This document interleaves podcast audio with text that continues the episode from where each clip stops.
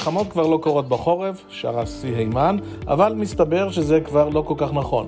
הרבה שלג ירד מאז נכנס לחיינו המונח גנרל חורף, שמקורו בקשיים הרבים שיש לצבאות בניהול המלחמה בחורף. רוביק רוזנטל, שהתחקה אחר מקור המונח, ציין שהצאר הרוסי, ניקולאי הראשון, כבר אמר שיש לרוסיה שני גנרלים שבהם היא יכולה לבטוח, גנרל ינואר וגנרל פברואר. כלומר, אף אחד לא יעז לתקוף את רוסיה הקרה והמושלגת בחודשי החורף. אבל מאז גם רוסיה מנהלת מלחמה נגד אוקראינה בחורף. היום בכל המערכות נדבר על ניהול מלחמות בחורף. מתחילים. כל המערכות, הפודקאסט של מערכות, בית התוכן המקצועי של צה"ל לצבא ולביטחון לאומי. עורך ומגיש, דוקטור אמיר גילת, מפקד מערכות. שלום לרב סרן שחר הלר, ראש המכון לחקר היבשה, שהוא גם דוקטורנט בחוג למשאבי טבע וסביבה באוניברסיטת חיפה. שלום אמיר. אז איך מנהלים מלחמה בחורף? אתה יודע, חורף, אה, יש אנשים שמאוד מאוד אוהבים אותו. אני לדוגמה מאוד מאוד אוהב את החורף. לשים מעיל טוב, אה, להיכנס מתחת לשמיכה, כוס תה, בעיקר בחורף הישראלי, שהוא לא כזה קיצוני, הוא לא חורף אה, אירופאי, צפון אמריקה כזה, סיבירי. אבל כשאנחנו מדברים על מערכה, מערכה צבאית בחורף, זה כבר עסק שונה, זה לא, לא אותו הדבר. וכאן אנחנו רואים כמה וכמה דברים שמאוד מאוד משפיעים אה, על החיילים כמובן בשטח, או כמו שאריק איינשטיין, שאנחנו נמצאים בעשור לפטירתו, אמר, ואיזה מסכנים החיילים ששוכבים עכשיו בבוט. אה, אז זה לא בדיוק החורף שכולנו אוהבים, ואם אנחנו מסתכלים, אז אפשר להסתכל עליו בכמה פילוחים. בואו נפתח במשקעים. כשהגשם יורד ודופק בחלום. אז uh, כמובן שמשקעים זה החלק הכי מאתגר בחורף, וזה תמיד אפיין את רוב המלחמות בהיסטוריה שאנחנו רואים. Uh, נפוליאון עם החזרה שלו מ- מרוסיה, ששוקע בבוץ, וכמובן יש שם עוד דברים כמו הקור ודברים אחרים. אבל uh, גם במלחמה באוקראינה, שאנחנו רואים אותה מתעדדת בשנתיים האחרונות, כל חורף הרוסים ששוקעים שם ואחרים, אה, וכמובן יש אה, מאמר שכתבנו אצלך אה, לפני כשנה וקצת על החורף, גנרל חורף מחפש כיוון, ואפשר ממש להבין את העניין הזה של המשקעים ואיך הם משפיעים על היכולות של הצבאות לנוע ולעבוד בתוך סביבת התמרון שלהם. אבל אם אנחנו מסתכלים שנייה בעיקר אלינו, אז החורף אה, שאנחנו חווים פה באזור הוא לא רווי משקעים מאוד מאוד גדולים, ואני מתכוון כרגע לחורף בדרום. אז למרות שהוא לא חורף רציני באזור הדרומי, אה, אזור הנגב והנגב המערבי, אה, שבו כרגע מתקיים התמרון, למרות זה אנחנו רואים עדיין משקעים מאוד מאוד יפים, כלומר גשם שיורד, הוא יורד לפרקים, אבל כשהוא יורד, הוא יורד בצורה משמעותית, והוא גורם לנזקים כאלה ואחרים שאנחנו לא רוצים להיתקע בהם, אבל לצערנו אנחנו ניתקע. אז אם אנחנו שנייה מסתכלים עליהם, ונראה לי שהכי הכי אה, חשוב ומהותי, אה, זה סוגיה של השקיעה של אה, כלים מכל הסוגים, אה, בעיקר כלי רקם וכלים שהם קצת פחות אה, אה, נחמד להם, הסוגיה של הבוץ. אה, ואנחנו ראינו את זה גם יפה מאוד בעופרת יצוקה, גם עוד מערכה אה, באזור שהתנהלה בחורף, אה, רוויה בכלים ששקעו, מה שדורש אחר כך, סליחה, עוד חילוצים והוצאה של הכלים בצורה מאוד מאוד קשה מתוך אותן שקיעות. זאת אומרת, במקום להילחם, הכוחות צריכים עכשיו להתעסק בחילוץ וטיפול באותם רקמים שיוצאים מכשירות גם לפרקי זמן עד שטפלים בהם. כן. אבל מעבר, מעבר לזה, בסדר? אנחנו רואים גם אה, סוגיה של שיטפונות, יש כמה ערוצי נחלים מאוד אה, מאופיינים, לדוגמה נחל חנון בצפון הרצועה, או אגני הניקוז אה, באזור רכס ה-80-70 אה, בעזה, שיוצרים אזורי שיטפונות מאוד גדולים, מה שכמובן מעיב א' על התנועה שלנו, אבל גם על היכולת של מיקום המגננים של כוחותינו, או אה, פעילות כזאת או אחרת שהכוחות רוצים לעשות. בלי להיכנס יותר מדי לניתוחי מודיעין, כמובן דברים כאלה, כי אנחנו לא רוצים ליצור פה בעיות אחרות. כן. אז זה לגבי כבויות של מים. אה, בואו נזכור שתת הקרקע אה, יוצרת לנו הרבה מאוד חללים, אה, וכמובן הפצצות חיל האוויר שיוצאים מכתשים, גם הם מתמלאים לנו במים, הן כבויות מים קטנות, שאני לא הייתי רוצה להיכנס אליהן, כמו כל שלולית אה, בנסיעה, אנחנו לא יודעים מה עומקה או אה, מה צורתה, ואנחנו מפחדים שכלים יפלו פנימה, אז גם פה צריך להסתכל על זה בצורה חכמה ולהבין שהמשקעים הם בעייתיים, ובעיקר לנהוג פה בחוכמה. אבל אם אנחנו מסתכלים חוץ מבוץ וכבות מים, אז כמובן אה, אנשים רטובים. זה, זה לא נעים גם בחוץ. ואיזה מסכנים החיילים ששוכבים עכשיו בבוט. אבל חיילים רטובים זה כמובן פחות טוב, אה, פחות נעים, וזה גם משפיע עליהם על היכולת לעבוד באופן יעיל, בצורה טובה, אה, להיות בקשב למי שנמצא, וכמובן, גם יותר להיסגר בתוך, נניח, המבנים שהם תופסים, או בתוך הרקם, מה שמביא אותם לאיומים אחרים או לבעיות אחרות. אם אנחנו מסתכלים על היבטים אחרים שקשורים במשקעים, אז אחד, יש לנו גם אה, כל מערכת הביוב של עזה, היא די קרסה, אין אה, חשמל כמעט שיכול להפעיל משאבות ולהפעיל אותה באופן תקני. המים שיורדים, המשקעים, יגרמו להצפה שלהם כלפי מעלה, אה, ביחד עם פסולת אחרת וכל מיני דברים נוספים כמו זבל, פגרים, לצערי אפשר להגיד גם גופות ואחרים, בשטח שפשוט יצופו עם אותם גשמים, מה שכמובן יביא לבעיות תעבורתיות מאוד מאוד גדולות, בעיקר לאוכלוסייה הפלסטינית שנמצאת שם, אבל אה, גם לכוחותינו, אה, ופה בעיקר אני חושש מסוגיה של התפשטות מגפות ומחלות אחרות. Okay. כן. אם אנחנו מסתכלים על עוד סוגיות של משקעים, אז אחד, אני מסתכל גם על רשת החשמל, ופה צריך להסתכל לא רק על עזה בפנים, גם על מה שקורה מחוץ לשטח התמרון עצמו. אה, מפקדות אה, שצריכות להמשיך לפעול, אה, המיקום שלהם וכן הלאה, שתנאי החורף משפיעים גם עליהם. בואו נעבור למאפיין נוסף, הרוח. רוח, רוח, רוח, רוח, למה לא תשכח לנוע? אז אם אנחנו מסתכלים על רוחות, רוחות, רוחות חזקות מאוד אה, משפיעות עלינו בהטסה של כלים כאלה ואחרים, מה שעוזר לנו כמובן בתקופה האחרונה באיסוף מודיעין מאוד איכותי ותקיפות אויב, ברום כזה או אחר אה, שאנחנו מפעילים אותם.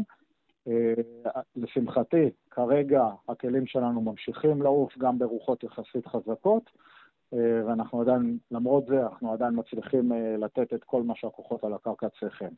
דבר נוסף לגבי רוחות זה כמובן כל הסוגיה של תרנים ואמצעים שנמצאים בגובה, אה, מה שכמובן משפיע עליהם, אה, אבל גם פה בינתיים אנחנו במצב טוב והגופים השונים, אה, אני מצדיע פה לאגף התקשוב ואחרים שעושים עבודה טובה בלהתמודד עם זה. הגשם שוב נהיה כבד ולא רואים ממטר אה, בוא נדבר עכשיו על עננות אה, וערפל, ולכך הקדשת מאמר שלם בזמנו במערכות. אז אה, עננות היא עניין מאוד מאוד מעניין, אבל הוא משפיע בעיקר, כמו הרוחות, על כלים שנמצאים ואוספים למעלה, או, או פועלים בגובה, אבל אם אנחנו מסתכלים על ערפל, הוא היותר מעניין אותנו בנקודה הזאת. בעבר ובהיסטוריה רואים הרבה מאוד אירועים שבו ערפל גם סייע לאויב לתקוף אה, את, אה, את הכוחות שהתגוננו או עשו פעולות כאלה ואחרות. תן לי שתי דוגמאות לעניין הזה. אה, לדוגמה, בעלות הברית שמשתמשים בחסות ערפל כדי לפלוש לנורמנדי ב-D-Day, מה שאפשר להם להתקרב מאוד מאוד לחופים הצרפתיים ולפלוש לתוך המרחב של הגרמנים. ואם אנחנו מסתכלים על סיפורים עתיקים יותר, אז אפשר אפילו לראות אה, שוושינגטון אה, מבריח את חייליו מעיני הבריטים בחסות הערפל, דרך נהר האצון, באזור אה, העיר ניו יורק של היום, אה, ויש עוד כמה וכמה סיפורים כאלה. אבל אם אנחנו מסתכלים על ערפל בימינו אנו, אז אה, ערפל בעיקר מצמצם אה, טווח אה, ראייה של חיילים, של תצפיות וכן הלאה והלאה, למרות שגם פה אני שמח ש... אנחנו יודעים להתמודד עם ערפל אה, בצורות כאלה ואחרות. ערפל אה, גם מעיב טיפה על תקשורת, אה, מפריע למעבר של האותות עצמם, ואנחנו מאוד מאוד שמחים שגילינו שאין לו השפעה ניכרת על המערכות הייחודיות שלנו, זאת אומרת, הם ממשיכים לעבוד בצורה טובה ומאפשרים את, ה, אה, את הפעולות שאנחנו רוצים להשיג בשדה הקרב. ומכאן גיבור למאפיין הקור. חורף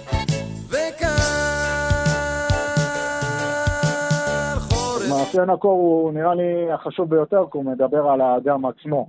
אה, אז אם דיברנו קצת על אה, חיילים רטובים בגלל הגשם, אז זה בהחלט לא נעים, אבל עומס קור זה גם הרטיבות שלהם, גם טיפה הקור, אה, שהוא לא כזה קיצוני באזור עזה, אבל כשהוא מגיע ביחד עם כל הפרמטרים, אז הוא כבר יוצר דברים אחרים. ופה אנחנו בעיקר מדברים על בריאות החיילים, בסדר? מהצטננויות פשוטות ועד אה, אה, נוקשות של הגוף, כאבי שרירים, דברים נוספים. אה, ופה כמובן אנחנו מאוד מאוד חשוב לנו לציין שהחיילים נדרשים להתלבש טוב, נדרשים אה, לאכול מזון שהוא מזון עתיר אנרגיה, שיאפשר להם לשמור את האנרגיה בצורה טובה, ובעיקר לטפל בהם. יש גם מאוד חשיבות שהמפקדים יסתכלו על החיילים, יראו אותם, יראו שהכל בסדר, יעברו בעמדות, שהחיילים לא מתכנסים בתוך עצמם וממשיכים אה, לתפקד, ומאידך, אה, אנחנו צריכים לזכור שגם בחורף יש התייבשויות, ולכן צריך לוודא שגם החיילים שותים ולא מגיעים לעומס חום הפוך, בגלל שהם לבושים טוב מדי אה, ופחות מרבים בנוזלים ודברים אחרים.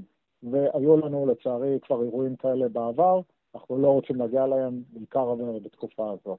טוב, דיברנו עכשיו על, עכשיו על כוחותינו, בואו נדבר גם על האויב, איך האויב מתמודד עם החורף.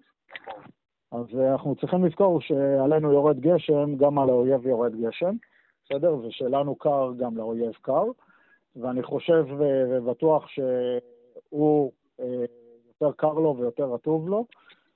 ואם אנחנו מסתכלים על זה, אז אחד, כמובן שלנו יש הזדמנויות, ואנחנו צריכים לנצל את ההזדמנות שיש חורף, אה, לתכנן נכון איך אה, להתקדם ולפגוע באויב ולהשיג יותר את מטרות המלחמה שהצבנו בפנינו.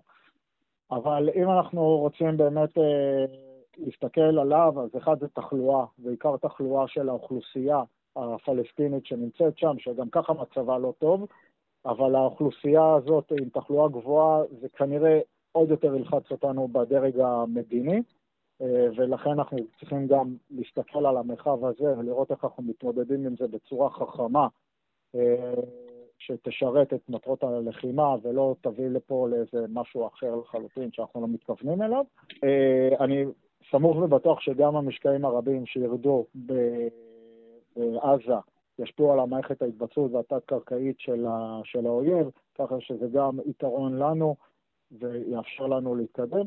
ככה שאם אנחנו מסתכלים על החורף, פעם אחת אנחנו צריכים להבין שהוא משפיע גם עלינו, אבל הוא משפיע גם על האויב, ואנחנו צריכים לתכנן את זה בצורה טובה ולקחת את זה.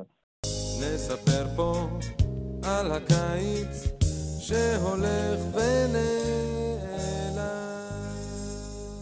אני רוצה אה, לסכם ממש בקצרה, אני ברשותך. כן. אחד, בסדר? אני חושב שהחורף בעיקר ישפיע על רוח הלחימה של החיילים שלנו, בסדר? בעיקר התפקוד. אה, כולנו, או רובנו, שהמאזינים שלך, אה, היינו בעמדות שמירה כאלה ואחרות בחורף והתכנסנו בתוך עצמנו, בסדר? והיינו פחות אפקטיביים, וזה חשוב, בסדר? ושקר, אתה פחות אה, בחוץ, ועל המפקדים להתייחס לזה ולוודא, וגם לדבר עם החיילים, וגם לוודא שחם להם פחות או יותר וטוב להם. וכמובן שחוזרים לרקם או למגנן, אז uh, להחליף uh, חולצה רטובה ולהחליף גרביים רטובות, זה גם חלק מהאירוע.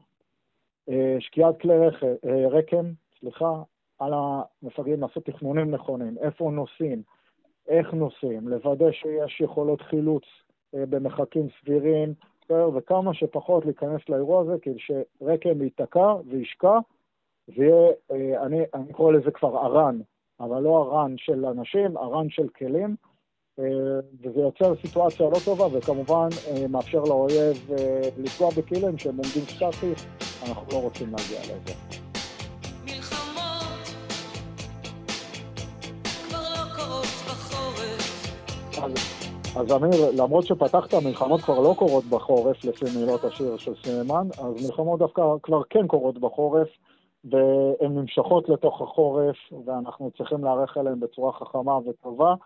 אני שמח שצה"ל אה, עוסק בזה בצורה טובה וחכמה ונכונה כדי להתמודד עם האתגרים האלה, ועלינו להמשיך ולעשות את כל מה שיכולתנו, כי אנחנו לא רוצים להפסיד במערכה הזאת של החורף, אנחנו רוצים לנצל אותה לטובתנו, וככה להשפיע ולנצח את האויב שאנחנו עומדים בפניו. תודה לרב סרן שחר הלר. עד כאן הפרק הזה של כל המערכות, במהלכו שילבנו לצרכים לימודיים טעימות מהשירים גיבור גדול של סי הימן, רוח רוח של מרים ילין שטקליס ושמולי קראוס בביצועו של אריק איינשטיין, שגם ביצע את השיר סלעה, אותו כתב עם מיקי גבריאלוב. שמענו גם את הלב של מירית שמעור וצביקה פיק בביצועה של מאיה בוסקילה, ואת חורף של יואל לרנר ואבנר כנר בביצועו של גידי גוב. תודה שהאזנתם, אתם מוזמנים להצטרף אלינו לפרקים נוספים של כל המערכות, הפודקאסט של מערכות, בית התוכן המקצועי של צה"ל לצבא ולביטחון לאומי. כל הפרקים נגישים באתר מערכות, מערכות.idf.il. להתראות.